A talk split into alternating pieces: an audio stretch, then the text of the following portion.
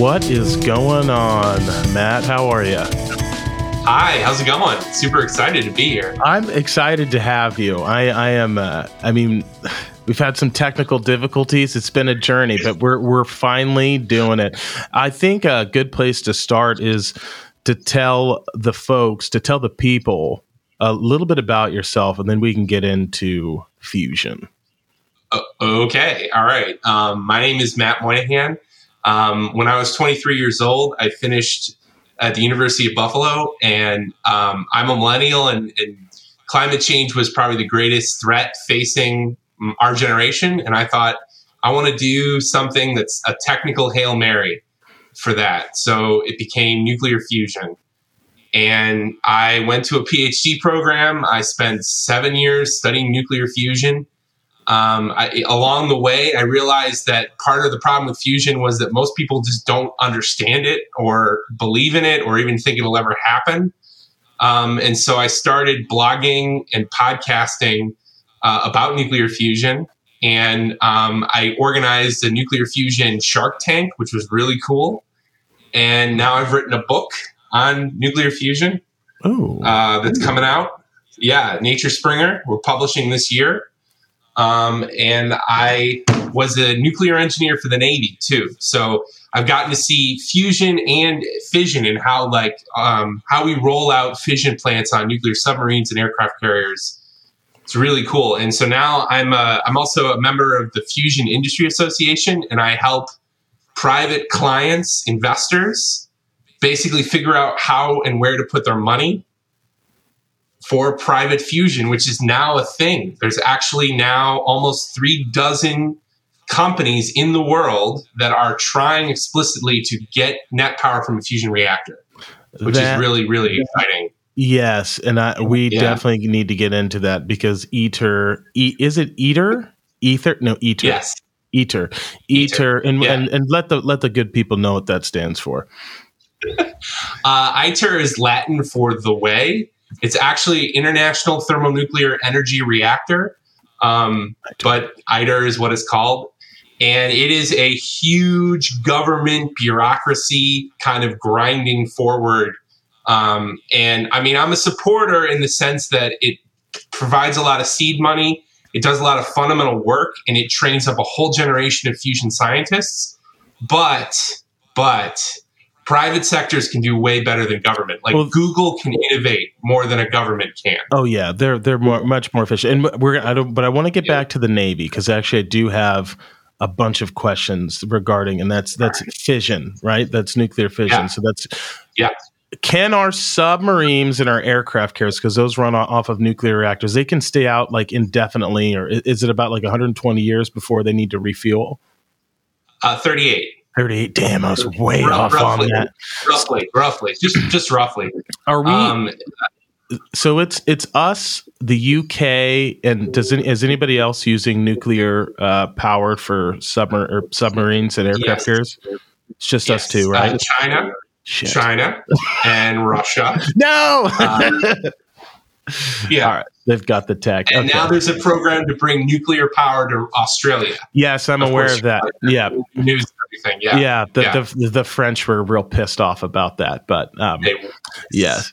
So so you're you're very involved in that. And and I always want, like why is it that um uh, I'm a big proponent or always have been a big proponent of nuclear energy. I, I think that I mean I like Neville a lot. It's a it's a gentleman that I, I, I follow on social media. When I was on it, he he he was of the opinion like we should be at like iteration like 200 of nuclear reactors for power.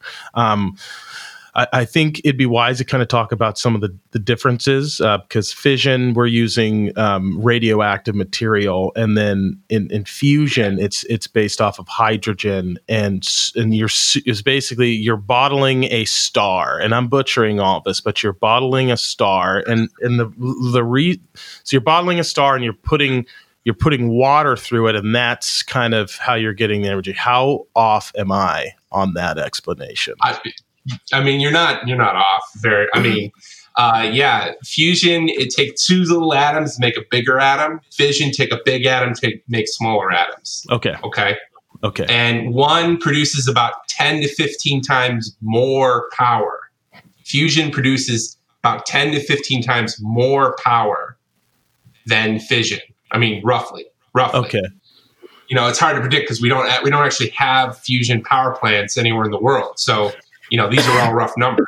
Yeah. But um, uh, and it produces it with no carbon footprint, and the fuel you can get from seawater. So there's enough fuel to last us a thousand years easily in power consumption in the oceans. Um, so thousands of years, I should say. And the other thing is that you can use fusion for fusion rockets, which is one of the coolest spin-off technologies uh, in fusion. So essentially, a fusion rocket, you take the plasma which is a soup of positives and negatives. Mm-hmm. You fuse it, and then that's at the exit of a rocket. So material bursts out at the speed of light, mm-hmm. hits the cone of the rocket, mm-hmm. shoots out in one direction, and pushes the ship forward. What? Which is really cool. And there's actually about there's four companies in the United States that have NASA funding to build fusion rockets specifically. They project they can get to Mars in about 30 days. Oh, and then get back in about 90. So 30 days out, 90, 60 days back. Well, this conversation yeah. just went off the rails because you got to space before I was going to get to space. Because I, when I look at the implications of this technology, I'm like, this, we have to do this because this, we're, we're harnessing the, basically, we're creating a mini sun yeah. and extract uh, extrapolating energy from it, and then we could put that in and use it to power spaceships, right? So, and then the next will be super close to a, a level one, a type one civilization, like. Yeah. That would be a huge step because there'd be so many technological inventions that would come from that. There already are. Um, they just was it was at MIT. If they just created a new type of magnet for this? Yep. Okay. Well, you're going to yep. have to get technical with this because that's as far as I. I, was able to get with that.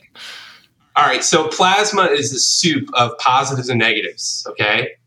And it's all the atoms all, and the electrons all stripped apart and they're all flowing together. You can think of it like a fluid that conducts electricity. So mathematically, it's all the equations that control a fluid, Navier-Stokes, all the equations that control uh, electromagnetism, which is Maxwell's equations. You put those together, that's what controls a plasma. But what's awesome about that is you can control it with a magnetic field. That's probably the best way to control it. And so, in a plasma that's held by a magnetic field, the fusion rate scales as the field strength to the fourth power. So, as you make the magnet stronger, you get a huge boost in the amount of energy that's coming out of the plasma from fusion reactions. So the key to the whole thing is make an awesome magnet. As you make the magnet better, all of these approaches, they go from being like science projects that only work for a short period of time, that have a limited performance, to continuous operation, much higher fields, much more fusion rate coming out, better performance overall, lower instabilities. It just takes the whole concept to 11. So right now, the, the story in fusion right now is awesome magnets plus fusion research that goes back 60 years, putting those together and then seeing what comes out of it. And that's sort of where we are as a field right now. Yes. That's and, what's happening right now in fusion. And it's a, it's very exciting because this the based off of the evidence out of MIT, like we could be at fusion and actually have working fusion mid decade, like like 2026, 2027. I mean, now, like granted, possible, possible, maybe it's, it's possible. Yeah, it is possible. So, so um, MIT founded Commonwealth Fusion Systems in 2017. It was a team of five people uh, Bob Mumgaard, Zach Hartwig, Dennis Whyte, Martin Greenwald, Dan Brunner, uh, and I might be forgetting somebody. um, and uh, that story, they, they went out to investors and they said, "Hey, we'll take the we'll take a tokamak, we'll take these awesome magnets, put them together, and we believe that that will get us to net power by 2025, 2026, maybe." They're projecting that forward. So we and that's a really compelling argument. I want to I want to stop you right there. Not everyone's familiar with what a tokamak is, so could you could you explain that a little bit? right. Yeah, the the number one all time world champion heavyweight of nuclear fusion is plasma in a ring, basically, and it's called a tokamak, and it's been around since 1960. The Russians invented it. Um, they actually did it in secret for about 10 years. When they came public with the results, um, uh, in roughly the 60s, nobody believed them. And so actually the West like freaked out and they sent a team of uh, UK and US scientists over to Russia to measure the temperatures. And it proved to be the world heavyweight of fusion. Um, and so, and since then, everyone has built bigger tokamaks, stronger tokamaks, and they just got better and better performance. So it kind of crushed a lot of other approaches um, which are it's kind of unfair because fusion we haven't we shouldn't really down select. There's lots of little ideas. This field's been around for 70 years, so there's been lots of stuff that's been tried. Mm-hmm. And um, anyway, but the tokamak, no other machine has done as well, and so that's the leading contender right now for net power. Although I think there are other really cool yeah. things happening and other mm-hmm. concepts. Anyway, that's that's incredible. I had I had no idea about well I, I do a little bit about the history and it's it's, kind of fortuitous that it came from the Soviet Union, right? Especially with the, what's going on yeah. now. But but um, yeah. Yeah. one of the things I wanted to get into was a kind of there's a lot of new technological components and things that we're inventing. We're getting better on medic. What what kind of technologies now like when when we're talking about tokamaks i immediately my brain shifts to 3d printing and kind of the future is yeah. is that something that they've considered like uh, my mind's kind of over the place because ITER is this massive massive project and they're they're the parts that some of the parts aren't even invented for it yet and it's taking forever yeah. is there plans yeah. in the future because um, I know a lot of some of the renegade uh, yeah. the renegade projects think that it's too big and we need to, to bring it down in size to build a, a, a smaller fusion reactor. Has someone attempted to 3D print a tokamak, or is that something that is going is is in the that you see in the near future as a possibility?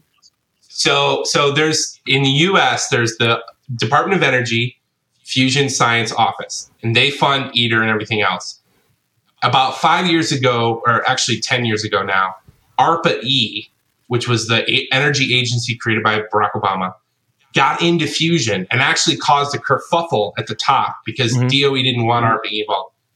Anyway, ARPA E has been funding all of these small teams that have really innovative technologies or fusion concepts around the country. Mm-hmm. And one of them in Wisconsin called Type 1 Energy is a company trying to 3D print superconducting wires for a, a, a, fusion concept called a stellarator, which is a twisted tokamak. Basically. Okay, yes, that's the one. That's the it's, one. It's with, it's, There's one in Germany. It's called W7X. It's in Germany. It's crazy looking machine. It's a twisted ring. It's really cool. Yes, yes. Um, yeah, I wish, I wish but um, there's a couple. So there's a lot of exciting things. So there's that. 3D printing. There's AI, using AI to control a fusion reactor and the plasma in a fusion reactor. And there's a couple examples of that.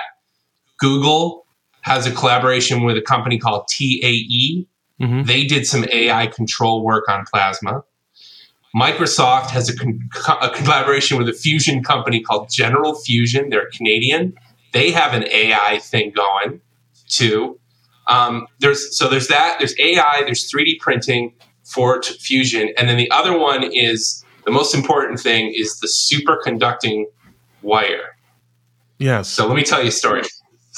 So, so back in 2019, Commonwealth Fusion Systems, the MIT startup, they put out an order to the entire world, and they say we want over a hundred thousand meters um, of superconducting wire. And this is the largest order in the history of this industry. No one has ever tried to buy this much wire at once. It's mm-hmm. huge. And they said anyone who can do it will get a huge chunk of money. And nobody could do it because like it never had been it never been asked before. Um, a Russian company called SuperOx in Moscow, Russia, invented an entirely new way to make the wire. And they were able to meet it and give to um, Commonwealth 186 miles of superconducting wire. And they broke the world record for um, current through a wire. It's really cool. Um, if you've been to a museum and you've seen like cables and then a fiber optic, mm-hmm. and you know how like this little fiber will hold the same amount of messaging as all these cables. This is this for electricity. This little wire is is as good as 700 copper wires. How how this little wire replaces that. How big? Like, what's the circumference of this wire? Is it like? I'm just trying to get a picture. I wish I had like a little. Yeah, it's like a little. It's like a piece of tape. Like you think of a piece of tape. That's that's the ribbon, and you can it gets spliced down to something that's a four millimeters. It, to okay. be exact, it's four millimeters. Okay. It's a 12 millimeter wire that's spliced into three separate wires. So it's produced as 12 millimeters and then spliced to four millimeters. And what's what is uh? You could let the listeners in on what what what is so important about having super a superconducting wire. Well, it you can contain uh, like I said, about 700 times more current than a copper wire. Okay. You can put 700 copper wires in one of these wires. So you can push a ton of current amps through this wire. And if you wind it in a magnet, you can create 10, 20 Tesla fields or higher. The highest world, the world record is 42 Tesla right now. Rebco has been tested up to 100 Tesla in short bursts. Yeah, I'm, um, I'm, and anyway, that wire was what went into MIT's magnet. So when you read in the newspaper or online or on Reddit or whatever that they broke the world record, the wire that they used for that was a Russian invention. And it was almost more of an accomplishment for the superconducting wire industry than it was for fusion because everybody's always wanted to use superconducting wire, but they could never get enough of it now we have this breakthrough in uh, manufacturing. This was in Nature, by the way. So it's the first author publication in Nature. I can give you the paper. Oh, please. But anyway, they, yeah. So yes, yeah, so it was a big deal, um, and it has a lot of interesting implications. Yes, it does. I'd love to kind of get into the implications. My mind goes immediately to like electric cars and and and whatnot, but I'm not I'm would that would that make the batteries or would it make the batteries more efficient if you were able to apply that if they, they everything was just was utilizing super uh, superconducting wires? Am I kind of on the right path there? Yeah, I mean, superconducting wires would apply for any system where you need a lot of current quickly. Fusion is perfect for that sort of application, mm-hmm. but you could also see it in the electrical grid, mm-hmm. in substations MRI machines, generators, oh, yeah. and motors, and storage systems. You can store uh, energy using superconducting magnets. So this is a this is like a set of maybe ten uh, other applications for this innovation. So it's private fusion, trying to get to net power. Along the way, they invent these other things that then spill over into these other markets it's kind of like going to the moon. Like going to the moon wasn't about just getting to the moon. It was about the 17 or 20 or 30 other things we invented along the way mm-hmm. that had implications for everyday life, like dishwashers and computers and microchips and cell phones. Um, fusion is the same thing. Fusion is trying to get to net power. Along the way, it's inventing superconducting wires, really awesome magnets, really cool laser systems that can be used in everyday products. Yes, we didn't even get to the laser systems. Laser systems. yeah. yeah, we didn't get to the. Uh, yeah. Do you want to talk about the laser systems? Fuck yeah. I want to talk about the lasers. yeah, all right. Jeez. so what are, you are you're pretty you're pretty like stoic. Like you should be more amped about. This is exciting. I, well, I, mean, don't know. I. No, no, no. I'm I'm jacked. Trust me, I'm jacked. Yeah. But, but I'm I'm you're you're you're you throwing wanna, out you're throwing out a lot of information and I'm processing it. Like I'm just like I'm trying to make connections. Like I'm like, well, do I understand superconducting? Okay, I think I do. Well, that, that would probably be better in an electric car. What are some other apps? So I'm like thinking, and I'm also thinking of like questions to ask too. So I'm sure. processing a lot. I'm I'm jacked, believe me, and believe me, I had to get off of space because that would have we would have just we would have just went to you know, yeah. being a level one civilization yeah. and all sorts of stuff. But but what what about the uh, the laser systems? Like what what okay. what we've invented new layers lasers via this uh, quest to quest for fusion. I would like to know more. Yeah, yeah. So um, the laser was invented in 1960, mm-hmm. I want to say, and almost the first year that it came out, um, a guy at Livermore National Laboratory, his name is John Nuckolls, mm looked at that thing and said, we could use that to do fusion. The way we could do it is we take fusion fuel in a ball, tiny little ball. We zap it with laser beams. Okay. I'm not making this up. Like we zap it with laser beams. There's an explosion of energy outward. And there's an equal and opposite compression wave inward that squeezes the material to fusion conditions. Okay. Yeah and that's that's the idea he comes up with. So now he spends 10 years working on that, trying it, testing it. It's all secret. It's all super secretive, super, super secretive. And then in 1972, he goes public and he wrote a paper in Nature, 1972, John Nuckolls. It's like the, it's a, he's like considered the forefather of the entire laser fusion approach, basically. Um, and since then, the United States has poured a lot of money into this. And through the through the decades, we've gotten better and better and better. Bigger lasers, more fancy lasers, better glasses, more laser systems, better targets, better balls of frozen fusion fuel. Um, and then the big thing culminated in August when the National Ignition Facility um, had a breakthrough. Basically, it was I can talk about the breakthrough if yeah. you want. Oh no, please, please do, please do. Yeah, you're. I'm right on the edge of my seat. No, yeah, okay. So, um, so part of the thing is when you have fusion events occur, they they make they make two little atoms to make a bigger atom. That big atom is really really hot. Okay, it's got a lot of energy because it because literally what happened was when you did that, mass became energy. Yeah. Through E equals mc squared. That's literally what happened. So we pulled some mass and we got some energy. And so this atom's got a ton of heat. Yep. And it flies away, mostly, usually. Like 99.9% of the time, just it's gone because it's so hot, it just takes off. But the goal with ignition, or what we were trying to do, was to keep that atom around long enough so that it bumps into something and drops its heat. Yep. And when that happens, it heats up the plasma such that you can get a second fusion reaction. So ignition, so that's what it's called. It's called ignition or burning plasma.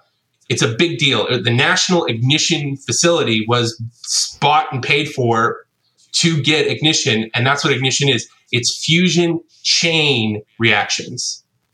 So you just it just the keeps difference going. Is, yeah, exactly. So there's fusion and there's fusion chain reactions. It's a difference. One reaction leading to a second one leading to subsequent.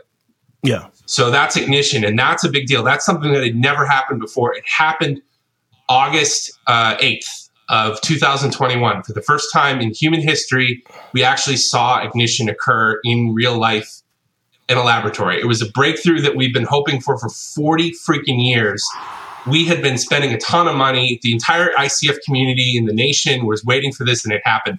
It was so crazy. So I, so I was at work. I was at work on a Thursday that week. I was on the phone with the senior scientist at Livermore, and we were talking about something else because we had a project going on. And in the middle of the call, he's just like, "We got ignition." And I'm like, "You're full shit." we got ignition. It's, it's, crazy, you know. So like, I go back to my desk. I literally go back to my email. I sit down and I start emailing my entire network because I know a lot of fusion people. Oh, I'm yeah. like, oh, yeah. I just heard, I just heard from this guy at Livermore, and I can't say his name. I, I heard from this person who's the senior scientist at Livermore and at the University of Rochester that we got ignition. Is does anyone can anyone confirm this? Is this a real thing? Because I don't believe it. Mm-hmm. And slowly over time, I started getting these messages back, like, "Yes, this happened." And then I got like, then I got forwarded something that had been forwarded like five times from Tammy Ma, who's the director of Livermore's program, that just said, "This is a huge shot. It's a big deal." So then it was like, then then I started like emailing it out to my network on Friday. So I'm emailing it out and I'm checking the news, and there's nothing on the news. There's nothing on the news. We didn't hear until like I think it was Sunday or Monday that it was suddenly on Google News, and it was like, oh my god, it was it was really cool. So we're anyway, close. Um, yeah, we're close. They call it the ignition. It's a big deal. Yeah. but we're, we're, we're getting yeah. close. I mean, are you are you pretty optimistic about you know mid decade 2025 2026 that we will have fusion? I think I'm optimistic because of the magnets. Uh, I, I know I just talked about the laser side of things, but I want to let's talk about the magnets for a minute. Yeah, exactly. So, um, like I said earlier, fusion scales as the field to the fourth power. So as the fields get awesome, so does the fusion rate. And you're going to reach a point where that you're going to hit the tipping point where you're going to make more power out than you put in. That's the Kitty Hawk moment. That's the plane taking off in North Carolina. That's the thing that's never happened yet. We haven't made net power, and we're getting closer. And I think the magnets are a big part of that. The other thing that's crazy about this is the the most fusion machines are like one, two Tesla. Like Jet is like three Tesla. Um, uh, PPPL, NSTXU is like three to four Tesla. K Star is like one to two or three Tesla. They're all copper magnets. They're not superconductors. They're not like the latest and greatest. So while all those machines were built in like the 90s and the early 2000s for K-Star, K-Star was 2006, we had 42 Tesla superconducting magnets built in 1999. Wow. So so what happened was we had fusion kind of over here doing its thing we had this superconducting field over here kind of developing independently. The two haven't really collided yet, and that's starting to happen now. So there's a lot of cool innovations that can just be brought over that are kind of sitting on the shelf that can just be moved over. Yeah, and that plus that wire thing I talked about with Russia. So yeah, that's where we're headed. Superconductors and fusion just kind of putting together, merging together. I think that, um, yeah. that's amazing. I mean, the the magnets are definitely that's a game changer. Um, you're yes. you're going to be more. It's the efficient. big knob that you turn up. Yep, you'll be you know, more. Lots of little knobs. You turn the big knob. Be it'll be they'll Sorry. be more. No, no, you're good. You'll they'll be more efficient, and you'll be able to harness more power with the with the uh, the, the combination yeah. of the magnets. And I I yeah. think that what you you used an analogy. You know, it's like the first flight this is an emerging technology. And I think that that's yeah. what excites me the most about it are the implications for what it does to what it does to our civilization once we achieve this. You know, we we we can stop storing carbon in the oceans. We can shift from yeah. oil and gas to a sustainable, renewable energy source that is basically it's the power of the universe. It's we're harness we're creating a mini sun on our planet. It is. And it's yeah. it's going to be incredible. And then that'll also help us with in the space race as well. It'll it'll help us be able to like you were saying it would make the Mars trip which right now I think what a trip to Mars like 3 months there and like 6 months back or something like that. I'm, I'm, I'm John pull that up. Um, yeah. he'll, he'll pull it up, but it takes a long time. You say, you're saying 30 days, which is which is incredible. Yeah. Uh, once yeah, we once we're able to out once we're able to get fusion rockets what kind of speed would be i mean hypothetical here what kind of speed would we be, would we be talking about all right so so fusion par- creates little particles that fly off the speed of light and so if you know physics that's m mass times velocity mv mm-hmm. which is momentum so the so the mv is shooting off in one direction the velocity is really high because it's near speed of light it's like two some percentage of speed of light the mass is really low. so there's a flip side of that. Anyway, what happens is your rocket would slowly speed up, mm-hmm. slowly, slowly, slowly speed up. And then you'd get about halfway to Mars and you turn the ship around and start firing it to slow yourself down. Whoa. So you're literally speed up, mid, midpoint turnaround, slow down, and get to Mars. And that's how that works. Um, John, and uh, yeah, Princeton. There's sorry. One, one second, uh, John. What was that? Oh, um, to answer your question about Mars, a one-way trip takes about nine months to get there. But if you want to do round trip, it's a nine months there.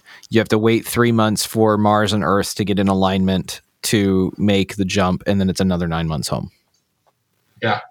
Dang. Yeah. So the, the numbers I'm quoting, by the way, are from Princeton Fusion Systems. They're a small company in New Jersey. They're working with Princeton Plasma Physics Laboratory.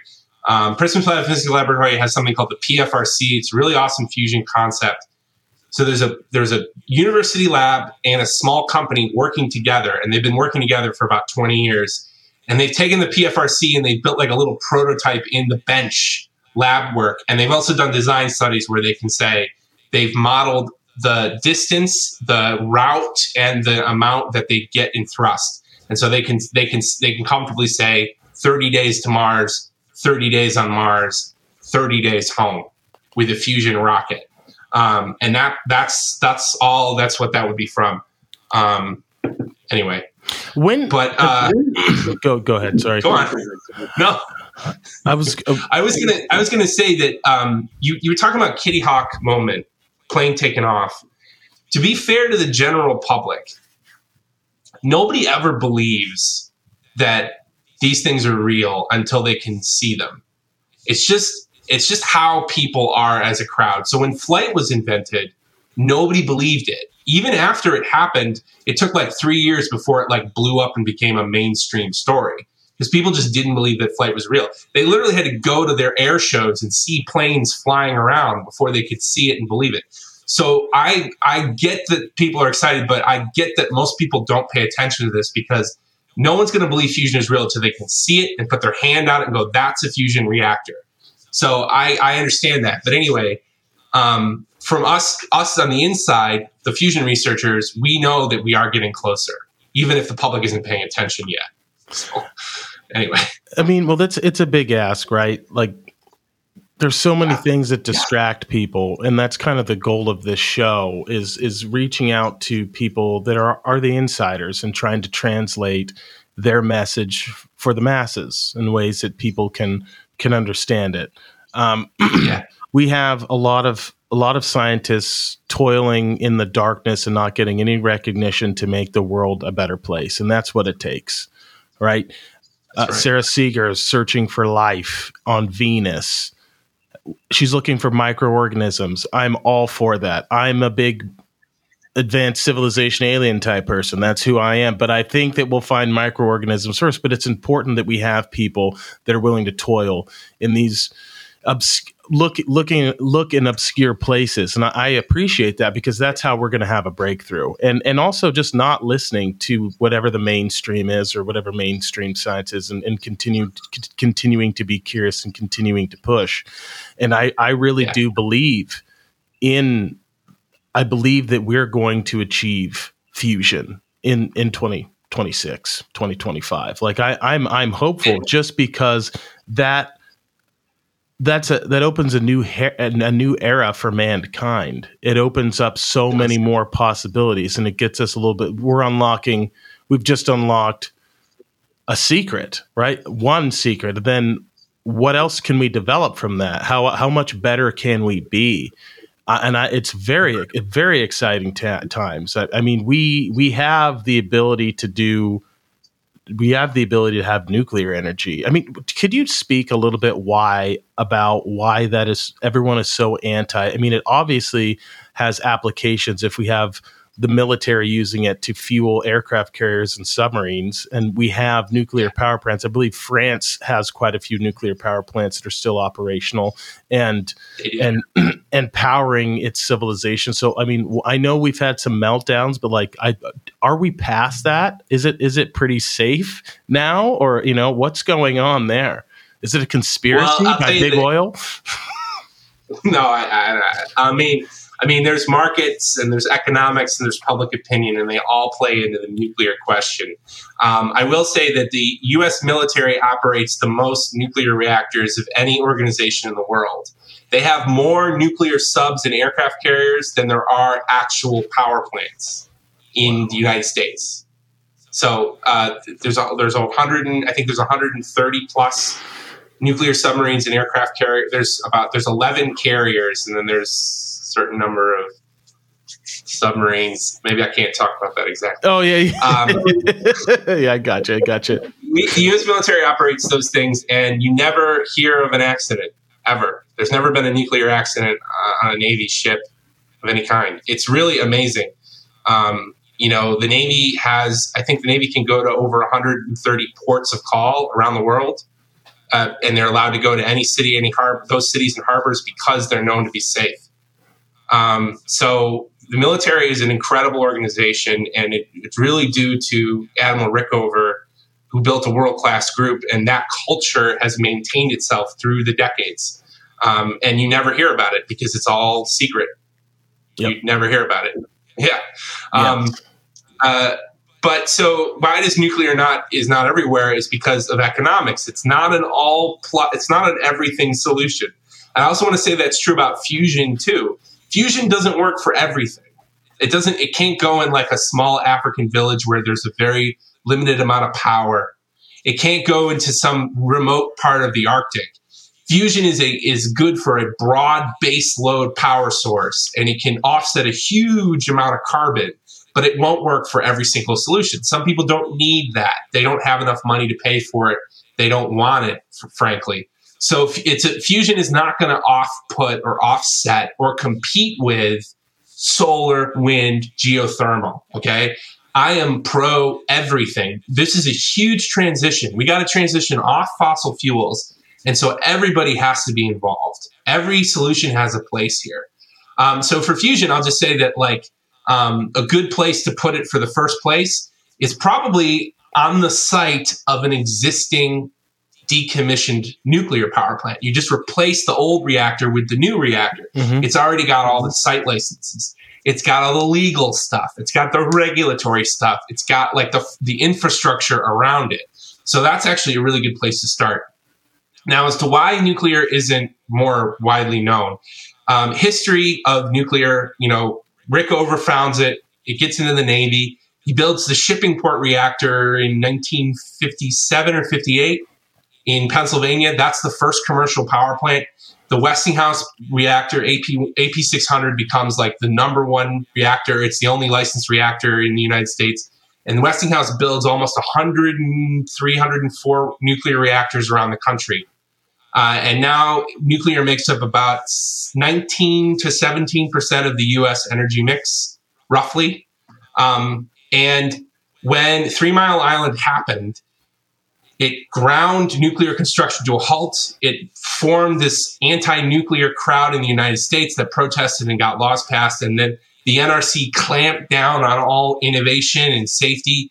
And basically, for a generation from 82 to probably like five years ago, nuclear didn't really move forward or advance. There was innovations happening at university laboratories and small firms, but nothing could get through that regulatory brick wall that basically went up. What's happening now has been really interesting. In the last five to six years, fusion com- uh, fission companies, sorry, fission companies, TerraPower, X Energy, Kairos, uh, Scale, uh, and uh, Oklo are all trying to build small, advanced fission reactors. And Congress passed a law 2019 to uh, the Nuclear Innovation Act to try to open the doors and let those reactors come through.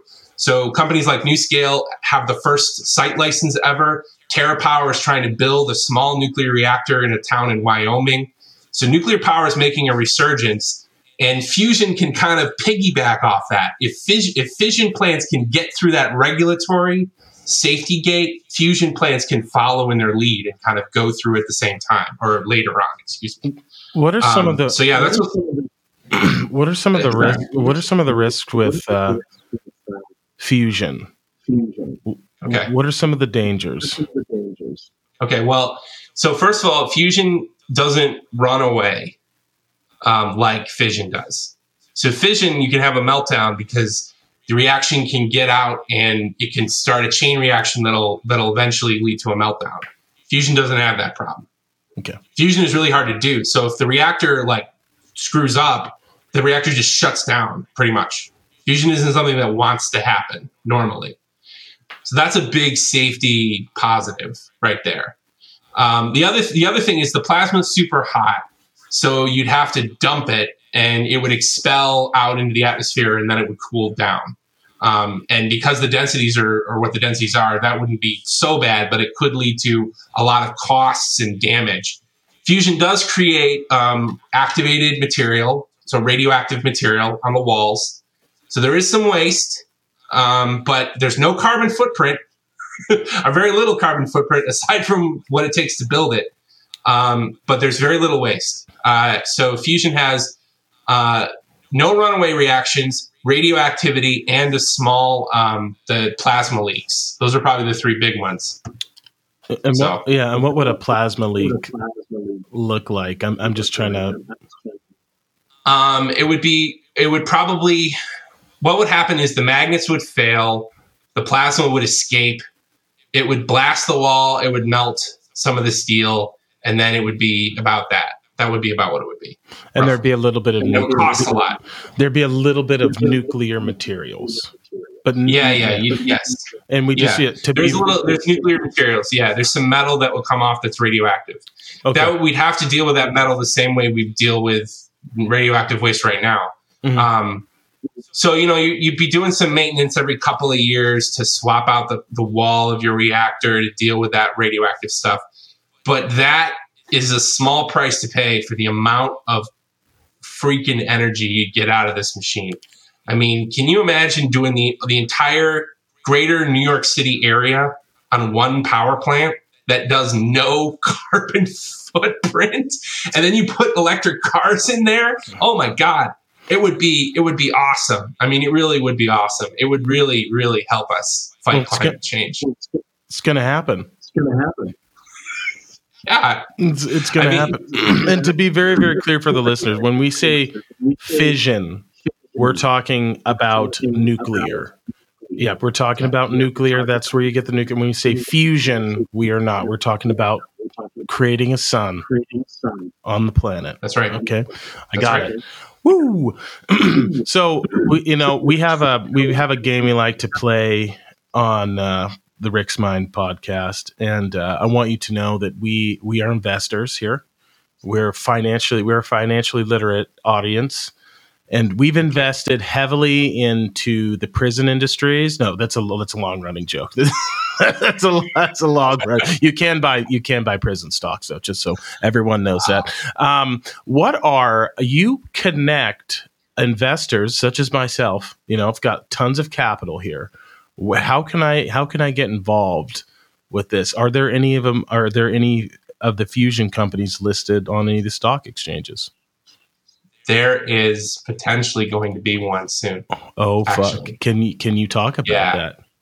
Uh, I uh, I think I so there's a few there's a firm called TAE Technologies. Okay, TAE. They are not new. Yeah, they're they're pretty well established. They've been around since 2000 and 1998. They were founded in 1998 at UC Irvine mm-hmm. um, by a guy named Norman Rostoker and Michel Binderbauer. The, Norman was the old guy, and he was he was probably in his 70s when he founded the company. Old professor had spent his whole career in fusion research, and his dream was to found a company to make this thing real. He had a graduate student named Michel Binderbauer who was much younger, a PhD student the two of them were at university. They were trying to get money for their concept. They couldn't get money. So they said, we'll just found a company. Just do it. And it was one of the first um, companies, well, one of the first companies that's still around today. There's been others in the past. They failed. These guys are still around. They've raised 880 plus million in private funding since 1998. They built something called the C-2U, uh, that's about the size of a school bus. And it, it's a big uh, circular thing. And it, what it does is it takes plasma and spins it around like a football. Mm-hmm. And it can get the plasma going about 5 million degrees Kelvin. and it, they they keep whacking it with particle beams to keep it spinning. So they keep this hot plasma kind of spinning in the center, and they can get it to fuse if they can get it big enough. And they, as I said, 180, 880 plus million dollars raised. They have a team, 150 people. They built this machine in California. They're in Los Angeles. They've done that partnership with Google uh, for control. Anyway, they are now gearing up for the first IPO infusion in the stock market ever. When is this? Um, uh, do you have any idea? Can you give us a ballpark I, figure of when? When uh, I think it's I think it's in the next twelve to eighteen months. Don't quote me on that. I th- this has been the rumor. It's a it's a rumor. The, what I've got is so there's a financial reporter who's a friend of mine who works for a financial services, and he got the inside scoop because he interviewed Binderbauer and he interviewed. They hired a new CEO in June, and he was from the, like a normal chemical company. He was from like a normal place. He came in and he restructured the company. He's got a holding company on top. That's TAE. They got different business units below. They got the fusion group. Then they've got particle accelerators, mobile power, medical, and I think there's one other one. And they're tr- he's trying to structure the firm for an IPO because once he does that, he can he can do the fusion stuff and keep that central, and then spin out all the other business units to try to generate revenue in other areas because because to get to the machine that they've gotten they had to invent awesome power switches pulse power systems particle accelerators really cool other diagnostics all of which can be sold in other industries. Whoa. so uh, yeah i would i would watch for that. I'd I'm watch for that. So join that. Say that one more time TAE Technologies. TAE Technologies. Yeah. Yep. Doing yeah. right now. They were in. The, actually, it was cool. Um. Uh, what was the movie with Tom Hanks that just came out? Fitch or Hitch? Fitch, I think. Where Tom Hanks was this old guy and he had a robot friend. Oh, uh, how? Wait, wait. When you say just John's gonna get it, what was it, John? It is Finch, yeah. Finch. Finch. Okay. So TAE is in the movie. In fact, uh, Tom Hanks' character in the movie works for TAE Technologies. If you watch the movie, like the beginning, he's in a TAE Technologies like warehouse building robots and stuff. Uh-huh. So it's super cool that they actually got the company in a movie. But anyway, that's so you can look them up. That's amazing, that is so cool. Well, I'm, I'm honestly probably gonna get get a representative on the on the pod now. This is interesting. It this whole I love what I love about the the the fusion community is it's very small. It's very tight knit, and you there's like you know like five or six threads and you just start pulling on them and everyone's really friendly and uh, excited to talk about it we got to get the message out we're doing our part here we got to get the message out because this is amazing more people need to know yeah. about this it's it's it's the the implications. I can't say it enough. Are are incredible, and I, I can't all the all the all the inventions that are coming from this are astounding, and I just I can't wait. What are the next five or six years going to bring? I mean, who knows at this point? Like tons of tons of amazing things. Um, yeah. So so that is there any others that, that are potentially going to do an IPO in the near future? As um, as far as I know, no. Right now, it's still a rich man's game. To be frank, um, you know, Commonwealth. So Commonwealth set a world record in September. They built a 20 Tesla magnet. They put out a press release. They put out a video that was viewed like 100,000 times. Really exciting stuff. And then we heard like through the grapevine, through rumors. We were at the APS, con- the American Physics Society Dense Plasma Physics Conference. We were at that conference in November. And at the conference on the floor, everyone was saying that Commonwealth had some big announcement raise coming or whatever. And they told us that people said it was going to be a billion dollars. And I was like, billion dollars? That's crazy. There's never been a billion dollar raise in fusion. This is nuts. Uh, and then about a month later, they come public and it was 1.8 billion dollars. Yeah. Whoa. And so that investment round was oversubscribed significantly. Um, and they they had takers from there were there were there were things like retirement funds that were interested in that because if your target fund is 2060 fusion is a thing that you could consider if your if your retirement fund is is that far in advance fusion is something you could look at if you right size the risk mm-hmm. from an mm-hmm. investment perspective so anyway and and the other thing that commonwealth did as a company and the startup community would appreciate this they locked people out for four years nice. so they basically said get in now or you have to wait four years and that's another reason why the the, month, the amount was so high yeah, that is actually very very smart. I like that a lot. That's that's yeah. clever. I'm really I'm I'm glad that this that this industry is beginning to privatize too. As we kind of spoke about in the beginning, it makes things more nimble. It makes it makes it a lot more efficient, and you have. I mean, ITER has to you, are working with I don't know like some like 50 different governments and over a thousand different people to try and make decisions and those numbers are completely arbitrary so for just so everyone knows but it's hard to get shit done and you have different governments and different competing interests and it's just it's it's a disaster but once you it's just like space space has become privatized because Elon Musk gets shit done. We're still waiting on Bezos, dog. What, what are you doing? um, but this is um, is definitely exciting times. Um, you have a you have a book. Um, when when's it coming out? And, and nuclear um, fusion. So yeah, so the preprint is available. I am I'm selling it, um, but the book itself, we are submitting the draft. We've submitted the draft to Nature Springer in the fall. Mm-hmm. The editor went through it once I have a co-author, so he went through it, and now I'm going through it again, and then we're going to submit the final, final, final um, March 31st, and then they're going to do their thing. So Nature Springer takes it, they do the typesetting, they do the figures, we do legal stuff. I'm checking images, mm-hmm. and then it'll come out. Probably we expect it out in like late summer, early fall of 2022 this year. Not, um, not every not everybody listens, so tell tell them the name.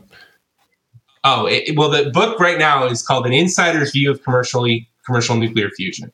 Is okay. available on my website if you want to buy it. Um, I, I have copies here. It's it's fusion in pictures. It's essentially fusion for for people who don't know anything about fusion, uh, and it's it's it's one it's different families of fusion approaches. So tokamaks are one whole chapter. Mm-hmm. Mirrors, which was a very popular program in the 1980s and 70s in the United States, is a chapter. Pinches are a chapter. They were the first fusion machine that ever worked. Um, they, they weren't followed because of problems, but there's actually a startup company now that's got a pretty promising pinch thing. Um, so mirrors, tokamaks, pinches, plasma structures, plasma jets, cusp systems, ICF, the laser fusion approach, and um, and uh, uh, one other one, um, st- uh, are their own chapters. So each chapter is the history of this idea, like who came up with it, when it was first invented, who thought of it, how that person, who that person was, how they dedicated their professional scientific research career to pursuing it. What were the problems they encountered? How did it not work the way they thought it would? How did the idea change to meet those new challenges and improve and sort of where what are those challenges? And then um, where does the, the system stand right now? Like where, how good is this idea right now? So you can basically a roadmap for the entire field. So this is tokamaks these are mirrors this is pinches these are all these different ideas. Compare them all. Figure out where you would put your money. Like it's a it's a survey of the entire field the last 70 years and it's a really important book, I think, from that perspective. An investor that wants to understand which one they want to fund, which horse they want to bet on, they can look at all the horses and compare them, basically. And, yeah. and by the way, a lot of them benefit from crazy magnets. If you take a magnet and put it in a mirror machine, an awesome magnet in a mirror machine, that performance goes up. If you put it in a tokamak, the performance goes up. If you put it in a plasma structure, the performance goes up. So there's so the, the yeah, that's the situation. That's the trend right now. Add so, a crazy magnet to whatever you're trying. So if you're a smart investor, you'll own magnet companies in your stock portfolio. That's the stock tip. that Matt gave you. You're welcome. Yep. That was free. Okay, guys. The next one I'm going to have to charge you for. Uh, um, I, I think it's the a lot of these these scientists that have worked on this over 70 years. There's quite a few of them they're never going to see. There's quite a few of them that have never seen ignition, that have never that will never even see fusion. And I want to shout those folks out. They're the they're the bricklayers, if you will, of uh, building a a, a, chapel or a steeple or a pyramid. Like they never got to see the end result of their work. And I think that there's there's a certain poetic beauty to that. It's it's kind of sad if you dedicate your life to something and you never see the end result, but without you, you know, it wouldn't it, it it wouldn't have come to fruition. So shout out to those folks. Um, yeah. Do you have any socials or anything that um, you want to give out? Uh, I mean, I've got a, a, Fusion podcast, the Fusion Podcast. So uh, I interviewed fusion researchers from around the country. It's really cool. FusionPodcast.com. Um, I've got a website, fusionconsultant.net, which um, has a six hour short course based around the book. It's a series of YouTube lectures that's free at one YouTube lecture, one chapter. And you can listen to it in your car, on at the gym, whatever, and it'll go through the whole history of fusion. So I think that's a really promising thing. I, and then there is a nuclear fusion sharktank.com, which is a little dated, but it's got some interesting work there. Basically, we tried to get a bunch of university teams and national labs that had fusion concepts and put them in front of actual investors and they got to practice pitching. Some of them went on to raise some serious money. So it was like a little bit of a like a petri dish where you got to test out some things so yeah, yeah, those are all cool things. I think people should check them out. Absolutely. Well, we're going to link everything in the show notes as always. Uh, Matt, thank you so much for coming on the show. I'm you're coming back again. Uh, is is pro- I mean, I want to say as soon as there's an update, but that could be some time. We'll get you on before then. Um, but y- you never know, though. There could be a breakthrough next week you never know. Then you'll be back on. But yeah, I've, I've enjoyed this conversation. It's been very educational for me, uh, folks. Thanks for thanks for listening. Uh, if you feel so inclined, give us a like. Feel free to subscribe. Give us five stars, and we'll see you guys next week. Peace and love.